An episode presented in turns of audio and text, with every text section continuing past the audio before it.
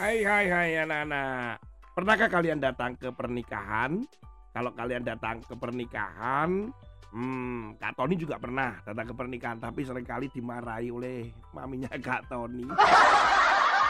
Waktu kecil Kak Tony kalau datang ke pernikahan suka lari-lari ke sana kemari begitu kan, ke mejanya orang atau bertemu dengan orang lain. Yang paling sering adalah eh, berdiri-berdiri atau ada di pinggir panggung. Ya karena masih kecil nggak tahu malu ya anak-anak. Tapi setiap dalam pernikahan kalian perhatikan tidak bahwa ada satu bunga yang biasanya dibawa atau dipegang oleh pengantin perempuan. Biasanya bunganya bentuknya indah sekali. Dan biasanya di akhir daripada acara pernikahan itu, bunga itu akan dilemparkan, kemudian siapa yang menangkap mereka percaya yang menangkap itu akan menikah pada waktu berikutnya. Jadi yang menangkap harus mereka yang sudah besar. Jadi kalian jangan ikut menangkap. Nah, ini ada kejadian di Filipina, tepatnya di kota Iloilo. Ada sepasang suami istri yang menikah tetapi bunganya bukan bunga yang harum atau bunga yang berwarna-warni. Bunganya khusus sekali yaitu bunga bawang merah. Kalian tahu nggak bawang merah itu terus kemudian dirangkai jadi seperti bunga dipakai dan dibawa oleh pengantin perempuan. Oh. Tapi maksud mereka menggunakan bawang merah ini dengan maksud lebih mulia anak-anak.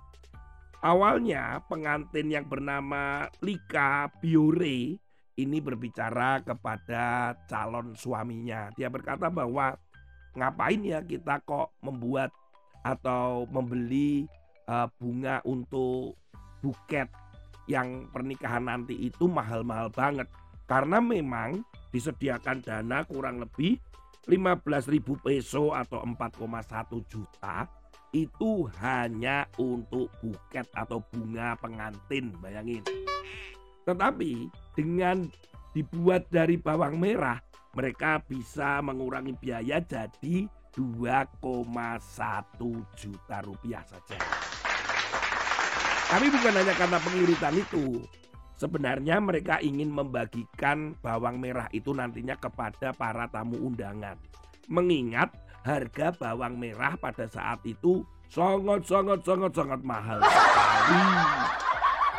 Menurut mereka harga bawang merah pada saat itu sudah kurang lebih 457% di atas rata-rata harga dunia. Jadi menurut mereka nggak ada salahnya berbuat baik sekaligus ngirit tidak terlalu mahal jadi bagikan bawang merah kepada para undangan. Mantap betul ini. Bijaksana gitu ya. Tapi kira-kira ya bawang merahnya bau apa enggak ya? Kan tahu ya. Tapi itu menjadi berita sangat heboh karena baru kali itu di kota Iloilo di Filipina ada pengantin dengan buket bukan bunga tapi bawang merah. Aku suka para undangan. Coba saya datang di sana. Nggak perlu di panggung, langsung ambil bawang merah. Untuk masak mami di rumah. Firman Tuhan hari ini kita belajar dari kitab Amsal pasal yang ke-30 ayat yang ke-24 dan 25. Ada empat binatang terkecil di bumi tetapi yang sangat cekatan. Semut, bangsa yang tidak kuat tetapi yang menyediakan makanannya di musim panas. Ini firman Tuhan ini mengatakan bahwa ada empat binatang kecil. Nah, nanti kita akan lihat binatang apa saja, tetapi sekarang kita belajar dari semut. Kalau ngomong-ngomong semut, semut itu paling bijaksana karena semut itu mengumpulkan makanannya pada saat musim panas. Ketika nanti pada musim dingin di mana sudah tidak bisa mengumpulkan makanan lagi, Eh, tenang-tenang saja. Si semut masih bisa makan kok. Itu bijaksana. Sama seperti Yusuf.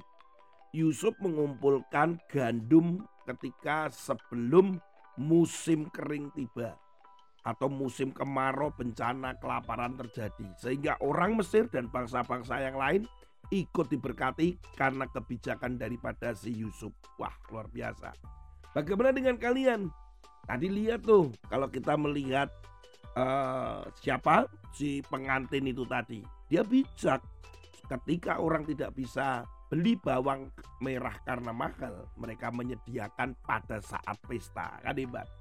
Kalau kalian dan Kak Tony bagaimana tuh? Jadi kita itu harus bijak hidupnya. Ketika orang semua sedang malas-malasan dan tidur, kita harus semakin giat. Mengerjakan PR, mengerjakan sesuatu, membaca, mencoba sesuatu, melakukan sesuatu yang berguna di kemudian hari. Jangan nonton, main game, malas-malasan, malah bubuk, gitu. Main terus semuanya ada waktunya anak-anak. Kak Tony bersyukur sekali di masa kecilnya Kak Tony. Kak Tony diajak oleh orang tuanya Kak Tony belajar. Belajar memperbaiki sesuatu. Belajar melihat maminya Kak Tony masak. Belajar untuk membersih-bersihkan lantai, nyapu. Kakak Tony belajar itu semuanya. Di saat orang bermain, di saat semuanya sedang tidur, Kak Tony pagi-pagi sudah diminta tolong oleh maminya Kak Tony membantu untuk menyiapkan roti pesanan orang lain. Belajar, belajar, belajar, belajar, belajar. Sehingga nanti ketika besar kalian akan menjadi orang yang bijaksana, bisa melakukan sesuatu yang mungkin teman-temanmu nggak bisa lakukan. Kenapa? Karena kamu sudah belajar hari ini. Gunakan waktu seperti semut. Sesuatu yang berguna. Bukan untuk hari ini, tapi untuk masa yang akan datang. Yang Yesus memberkati kalian. Ayo semangat, jangan malas.